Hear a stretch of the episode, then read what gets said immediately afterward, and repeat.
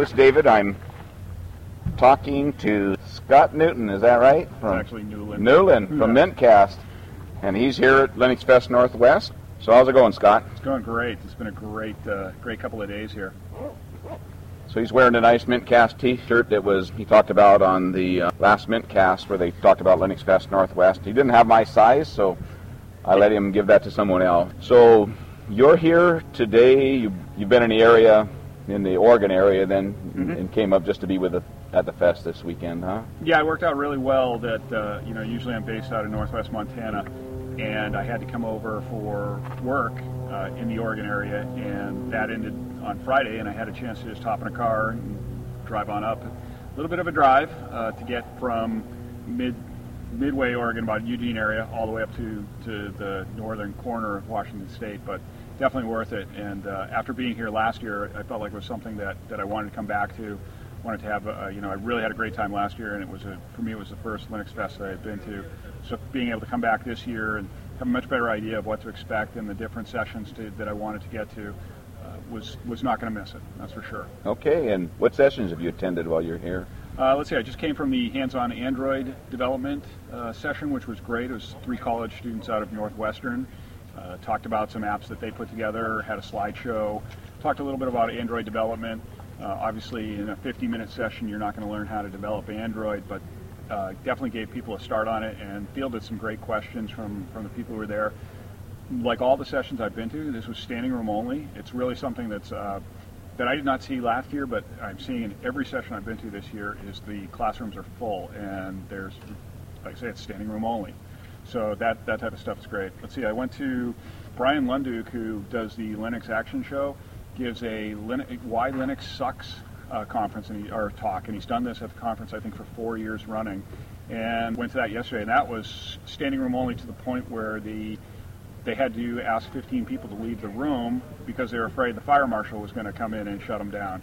So quite a few people in there, and uh, Brian did a good job, walked through some of the reasons why, you know, some of the challenges that we Linux users have seen for years. They've, some of them have gotten better, some of them have gotten worse, and um, the, in fact, I think that's posted online uh, uh, on uh, YouTube and if you are a Google Plus user, you can probably find it if you look at Brian Lunduke's stream out there. Okay, Brian came by the HPR booth and said thanks for being here too. So all the HPR listeners, you probably familiar with Brian and, yeah, and Chris and, from Linux Action and he said hello anyhow, and so thank you, Brian. Yeah, yeah, yeah. Was uh, and he actually in the, in the heels of the Why Linux Sucks, he gave a his next talk was Why Linux is Great and um, I actually went off to another, uh, to a Mint related, there was a Linux Made Easy uh, presentation where they were using, they were doing a live install uh, of Linux and walking people through and they were offering if people wanted to, if they had laptops they wanted to Mint installed right there, have Linux installed, or you could do it in a virtual box. And so I actually did not attend Brian's second conference. I, I'm going to check out the video because it is up on, on YouTube and Google+. Plus. But uh, that session was, again, centered around Mint. Um, the gentleman walked people through, and it was very interesting uh, and very enlightening for me because my thought coming in here was that most people at a Linux conference would be familiar with Linux. In that classroom, there were a number of people who it seemed like they had an inkling of what Linux was, but not really a great understanding, and so they were really sort of newbie beginner questions. And it really opened my eyes to the, to the fact that there's there's room for that type of presentation at a Linux conference, so that people who are new to it don't have to feel like a lot of the a lot of the sessions here are what you would consider sort of uh, 200, 300 level. You know, if you're in college, you know, you're 201, 301, um, a few 100 level sessions. But even those with people who aren't familiar with Linux might feel it was over their head. They might walk in and after 15 minutes feel totally lost. And this session they was putting on gave people an opportunity to ask those questions, those newbie questions. Uh, really gave me gave me pause and made me think that you know potentially it's something that myself or, or somebody else would want to do next year. A very similar type of session, maybe structured a little bit differently, but uh, offer to to newbies to, to get them you know, to bridge that gap from being somebody who has heard about Linux and is interested in it to somebody who actually has it installed somewhere and can use it, can can uh, experiment with it and see if it's something that, that's for them. I don't want to cut in here really, but the um, there is a tutorium that is here, and I had one experience with this. A young guy came by the HPR booth, and he wanted to get a boot installed on his laptop, and he had it with him in his bag, and so I took him in there. I tried to steer him toward Linux Mint since that's what I use. I know a lot of the HPR guys that say, well, why didn't you go for Arch Linux or Slackware? But Yeah. um, I didn't, and then so I said, um, this fellow wants to get a Mint installed on his PC, and he said, no, he wanted to get a boot. And so a young guy, high school kid, took him there, and just a few minutes later he came by, and it had he had uh, had a dual boot process installed on his laptop, so it was a big success. Yeah, and that's you know you, I, I'm glad you brought that point up because the tutorium that they have here that's a great place, uh, and actually I need to make it by there. Last year when I came, I just went to sessions, never made it to the game den, never made it to the robotics, never made it to the tutorium, and this year I've made it over to the game den. In the game den, I walked in and I felt like I was at a land party. And I don't know, Dave, if you do land parties. I've, Yeah. I've done land parties in the past. I've, I've talked about them on the podcast. Uh, they're a lot of fun, but this felt like a LAN party. Walking in there, there are people going, "Oh, you just fragged me," or you know, these types of things. Yeah. And, um, and but I, I need to get over to the tutorium. I think uh, you know having that here. I think that the people here at Linux Fest Northwest do a great job in terms of all the different activities that they offer, and the way it's spread out. I, I mean, I talked about the fact that it was standing room only in a lot of these sessions. But there are a lot of people here, and they're spread out over this campus in a lot of different places. I had heard yesterday's numbers were approaching 800 registered use, uh, registered attendees. I know more people have registered today, and so um, when you think about the fact that there's you know 1,000, 1,200 people have been wandering around here at any given time, the fact that you know you're not clogged and bumping into people uh, really speaks to how they set this conference up and the, the great job that the people at the Bellingham uh, Linux Users Group and here at Bellingham Technical College do. Okay, and did you go to the Volvita tablet session? Yes, the Vivaldi. Yes, Vivaldi, the- okay. Yeah, that's the KDE tablet that that uh, Aaron Seigo is is working, doing yeoman's work and trying to bring to market. Uh, it was a great session. It was actually one of the extended sessions, so it went on for uh, for almost two hours. Uh, Aaron Seigo actually uh, came in via Skype and gave a presentation. He's based in Zurich, so miracle of technology.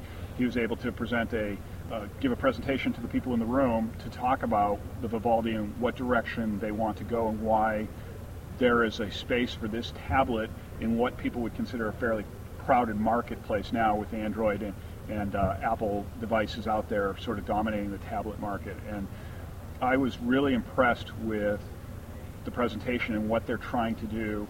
And originally I thought, you know, I, I have a ta- I have a couple Android tablets actually that, that I, I play with and I wasn't going to look at a Vivaldi tablet, but after sitting in that uh, in that presentation, I felt that really what they're trying to do and the direction they're going it, it is very compelling, and it it really uh, there's a place for it. And I, I'm actually I was trying to find out uh, ordering information and when it, when I could go ahead and order. And just for the listeners who might be interested, uh, eat, play, live. No, work, play, live. Work, play, live Okay, yeah. is dot .com is the place to go if you if you want it. ordering information. It's not available yet, but it will be very shortly. Uh, sounds like within the next month they, we, there should be ordering up on there uh, so that you can get one if you want. So, just for information, I understand from talking to Carl Symons that the um, delay in the tablet coming to market is because there was a different spec that came down. Is that your understanding? Well, my understanding and what Aaron Seigo said yesterday was that they actually were able to sort of move up the food chain in terms of ordering. Originally, when they were or, when they were looking at this hardware, they had to go through OEMs to to to actually procure the hardware, and uh, and they actually met with the um, CEO of the company that actually builds the hardware, the company called Zenithink, uh, and they met with him somewhere in Europe and he actually they were able to negotiate an agreement where they're going to be dealing directly with this manufacturer.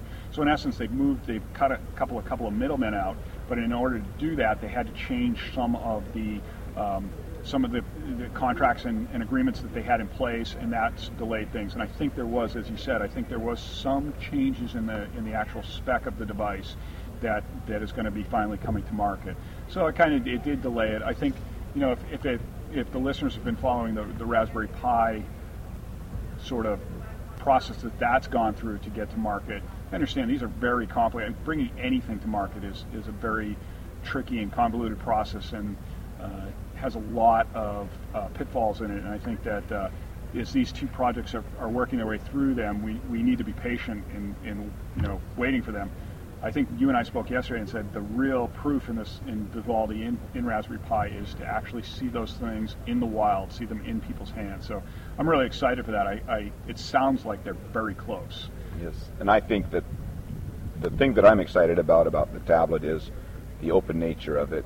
Rather than having, I know Android is um, supposed to be, you know, it's based on the Linux kernel, but let's face it, it's locked up Yes. and so is the iOS platform. So to have this KDE Active Plasma that's going to be open and be able to be developed by you and I, if we want to take the time to learn language and get in there and hack that, I think is wonderful. And I hope it's successful and it does change the marketplace because I think there's a lot of applications where that can be used. And tablets seem to be popular, and I tend to want to use a netbook myself, but I might be convinced when I actually am going to buy one when they're available to, to Great. use it and play with it, and then and I will not spend my money on an iOS or a Android tablet device right now. But I'm, I'm waiting for this, and this is what I've been I have been waiting for it. I think if you're someone who has used KDE and has looked at the activities piece of KDE, the tablet is the is the platform where activities really come to life, where they really shine. They demonstrated this yesterday during the presentation, where a tablet has the ability to it, say your activities. You have acti- different activities like you're going to take a trip, or you're a student in a class, or you've got a presentation that you're going to be putting on for work, and that becomes an activity, and you create almost like a home screen for people who have Android devices and are familiar with this terminology for that particular function. So for your trip, you create a home screen, and on there you have a map of where you're going, and you have the weather forecast, and you have your itinerary, uh, you have your flights and your hotel, and all that stuff, and you have some links on there. Now the device knows where you are. Uh, it knows uh, it knows some things around there. It knows uh, it can it can do stuff for you. It can bring to the fore restaurants in, in your area. It's coming up around. You know, it knows what time it is. It's five o'clock. You know, perhaps it can do things along these lines. And this is sort of the way that they're evolving the device. They actually brought an example to say, uh, if you're in a in you're in Seattle and you want to go from West Seattle to the University District, you the device knows you're in West Seattle. It also knows because the information is there. It knows the bus routes, and it can tell you very quickly that you need to get bus 51 to downtown and then make a change at Westlake to get out there to the U District. You know, it, it can do all these things and have all that information for you, and this is sort of the direction they want to take it in. But as we talked about different activities, now you go to your presentation activity and you, you actually go to that screen, and all you see on that screen is the things around your presentation. And so, it, to my mind, it was really this is this is the vision they had for activities when they made it for the desktop. Because for me, I always struggled. Activities seemed like more virtual desktops that you see in other, like a GNOME will have virtual desktops. Activities struck me that way, but really, in looking at it on the tablet, I really realize now the vision that's behind activities, and I think this is where the where that tablet is really going to shine, and people are really going to appreciate it. Yeah. What was else was really exciting to you about the fest here, or something that really stood out? I thought How, the how about the race car booth? Race car booth is awesome. I, you know, I, I like um, That's with Pogo Linux. Pogo Linux. They, Yeah. Really something. Um, uh, it's got it's force feedback taken to the extreme. You basically sit, sit in a chair. The chair's on shocks. You've got a steering wheel. You're sitting in a racing car seat. It's a three-screen uh, setup. They're I don't know. They're 42-inch screens, um, and so it's sort of surround view. Uh, really something. It, there's always a line for it. I have not done it myself. Um, probably won't while I'm here, just because there is always a line. And uh, but it's really something to see. And uh, uh, my understanding is it stays in that guy's living room when uh, when it's not when he's not traveling and showing it off in different places. So uh, we were saying either he's got a very understanding wife or he's not married. yeah. So did you see the um, server that was the mobile server? You know, I've walked by it and I haven't seen it. What what what is that? Well, it's a it's a server rack that is has its own cooling and it has a propulsion system to be able to move it from place to place. And so I've got some information on it. I'm going to look at it a little closer, but it's really looked cool. It had um, lights to guide it by and that, and it was um, it was pretty good size. I'm going to say um, two and a half feet wide, three feet tall, and um, four feet long. And they have different versions of that. And then it sounded like from the one that they talked about was I equated it to the fact that it could heat your house. Oh, wow. Had that much power in it. What uh, what were the what like so the one they have here? What what were the costs? Were they did they? mention I didn't costs? even look at the costs. Yeah. I don't think they're mentioning the costs. It looks it's a very fine looking machine. The sheet metal work on it and the paint is Yeah, like perfect. And the um, so, but it's it's something I'm sure that is has a market and is available. And they're here at the Linux Fest displaying that. Yeah, I just noticed some people walking by with one of the most popular pieces of swag here, which is the BSD uh, devil horns Yeah. that, that light up. BS, the BSD booth here has uh, been doing a, a quick trade in those. They're really a, a popular one. In fact, I grabbed one for my daughter. When when I head home, that'll be my, my piece of swag for her. It'll be the, the, little devil horns. Yeah, and there's lots of swag available, of course. And Yeah. I like the arrangement on the general hall where the tables are at. And Yes. as a, I'm going to say a nonprofit exhibitors table, we're kind of grouped around the center. Mm-hmm. Then the commercial vendors are grouped around the outside. The hall is, I haven't been able to get away to go to a session because I put a video cam in the Git session, but there has been, yesterday, of course, just constant traffic through. And I've noticed people coming in today. There are Sunday only attendees. One of the gentlemen I was talking to said he had to work yesterday, but he was he was he was coming right in today to check things out. So I was glad we um, kept the booth man today. And I've actually had my friend Brad from work. He's here. He's kind of helping out with the table there. So that's been good because it looked like I was going to be doing this alone. So anything else you want to share with the HPR audience? Well, if I could just put in a quick plug for Mintcast. Let's do that. So, Mintcast is our weekly podcast. We generally focus on Linux Mint, but we are we do talk about all things Linux. Uh, we don't we're not exclusive to Linux Mint. Uh, we keep an eye on the on the open source scene in general. We typically will talk about news for for about half the podcast. We cherry pick about five or six stories that that we find of interest, and we'll bat them around. Uh, I'm on the podcast with uh, two other co-hosts, Rob and James. Uh, and we have a nice variance of, of opinions amongst us and uh, different backgrounds. Let's talk about the geographics here. You're living in what state? I'm in Montana. And Rob and James are where? Uh, Rob's down in Texas, and James is over in Oklahoma. So have you met either of them in I person? have not. In fact, I was hoping James was going to be able to make it up to Linux Fest Northwest, and he was not able to make it. So, yeah, we, we've never met. Uh, I've actually seen Rob on webcam, but I have not. I've seen pictures of James, don't know what else he looks like. We've been doing this for, for a year and over a year now, and I, I know it's not a unique situation. I know there's a lot of podcasts that are, are in a similar s- setup. Um, but one of the things that we pride ourselves on is we, we've worked hard to, to have a good audio output. We work hard on our audio. We do. We have a live stream, so that would be Monday nights at 8 p.m. Eastern. We have a live stream. Uh, you can go to mintcast.org to get information on, on getting to the live stream. We also um, on Thursdays we release an ed- edited version of that live stream. So we we do. I was talking to you earlier about how we've kind of cut down on some of our editing, uh, but um, we do try and edit out a lot of the ums and and the, the pauses and such, and to keep it flowing. We, we shoot for an hour in length. Sometimes we've been going over lately, but we recognize that an hour is really uh, where people want to be or where we want to be in terms of what we what we output. So uh, people get a chance to go check that out, I would recommend it. It's uh, we try and keep it entertaining, and, and we're always looking for feedback too. If, uh, if you listen and you something you don't like, let us know. Yeah, well, real good. And I know I listen to Mintcast every episode, and I see the posting on Google Plus, and I think you have a Google Plus Yep. for. Tell us what that is. So I think it's just Mintcast out there. I you know, Okay. We, some of the stuff I didn't set up. We have other guys who set up. We do have uh, there's Mintcast on, on Twitter and Identica as well. Okay. Um, and of course the website mintcast.org and the Google Plus page. So Yeah.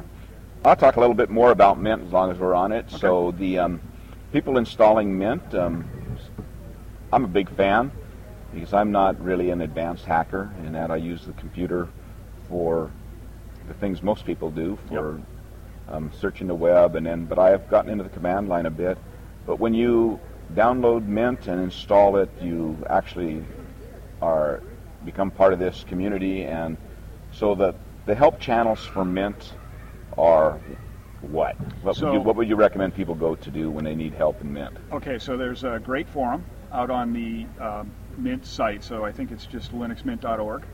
Okay. Um, there's also they have some IRC channels. If people use IRC, they're on the Spot Chat server, and they are ooh, Linux Mint dash help. There's Linux Mint dot chat, And then there's a, a pimp my mint, which is a general conversation, which uh, can be sometimes not safe for work. But Okay. uh, uh, the Linux Mint help and, and Linux Mint chat are, are great ones. There's always people in there. They actually have people from the community responsible for being in those. In those, they also have people who are responsible for the forums. So the forums are moderated, uh, and you can find great answers there. Uh, typically, when you Google Linux Mint and any kind of question, you're, at least some of the results you're going to get are going to point you back to the forums. So great places for for help there. Um, obviously, the forums you're going to post and you're going to wait, or sometimes you're going to find the answer to your question just by searching them. IRC typically you get faster answers because there's people on there. Um, you know, I don't need to say that, but obviously proper netiquette is you know you don't want to go in shouting all caps or demanding answers. Everybody on there is a volunteer, um, not unlike you know not unlike yourself. They're they're doing this for for to help people out. So obviously you want to you want to proper you practice proper netiquette when you're when you're on there. So. Okay. Well, real good. Anything else you want to tell the HPR audience? No, I just uh, if you ever get a chance to attend a, a Linux Fest, uh, you may not be in the Northwest. You may. Uh, we've talked about some other ones. Um, I know Scale down in Southern California, Ohio Linux Fest. There's a Northeast Linux Fest up in Worcester, Mass. Um, there's one in South Carolina, Southeast Linux Right. Fest. Uh, I heard somebody talking about Indiana Linux Fest. Right. There's Mhm. some uh, there's some great ones. The nice thing they gave us uh, in our handout when, when we walked in with our registration here at Northwest Linux Fest was a listing of all the festivals that they were aware of across the United States. And um, I would imagine you guys have listeners outside the states as well. Europe always seems to have something going on. If you have a chance to attend one of these, it's great. It gets you energized. It, it, um, you come away with ideas. You come away with having met people. Uh, Dave and I hadn't met before I walked in the door uh, the other day, and you know, you, you build relationships, and, and like I say, you get energized, and it's a lot of fun. I'm really glad I'm here this year, and hopefully your listeners will get a chance to attend one when they get a chance. Okay, real good. And so I can smell that barbecue. Shall we hit it for lunch? Yeah, we should. Okay, thank you, Scott. Thanks, Dave. You have been listening to Hacker Public Radio at hackerpublicradio.org. We are a community podcast network that releases shows every weekday, Monday through Friday. Today's show, like all our shows, was contributed by a HPR listener like yourself. If you ever considered recording a podcast, then visit our website to find out how easy it really is.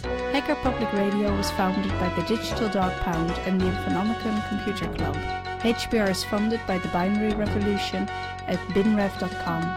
All BinRev projects are proudly sponsored by Lunar Pages. From shared hosting to custom private clouds, go to lunarpages.com for all your hosting needs. Unless otherwise stated, today's show is released under a Creative Commons Attribution Share Alike 3.0 license.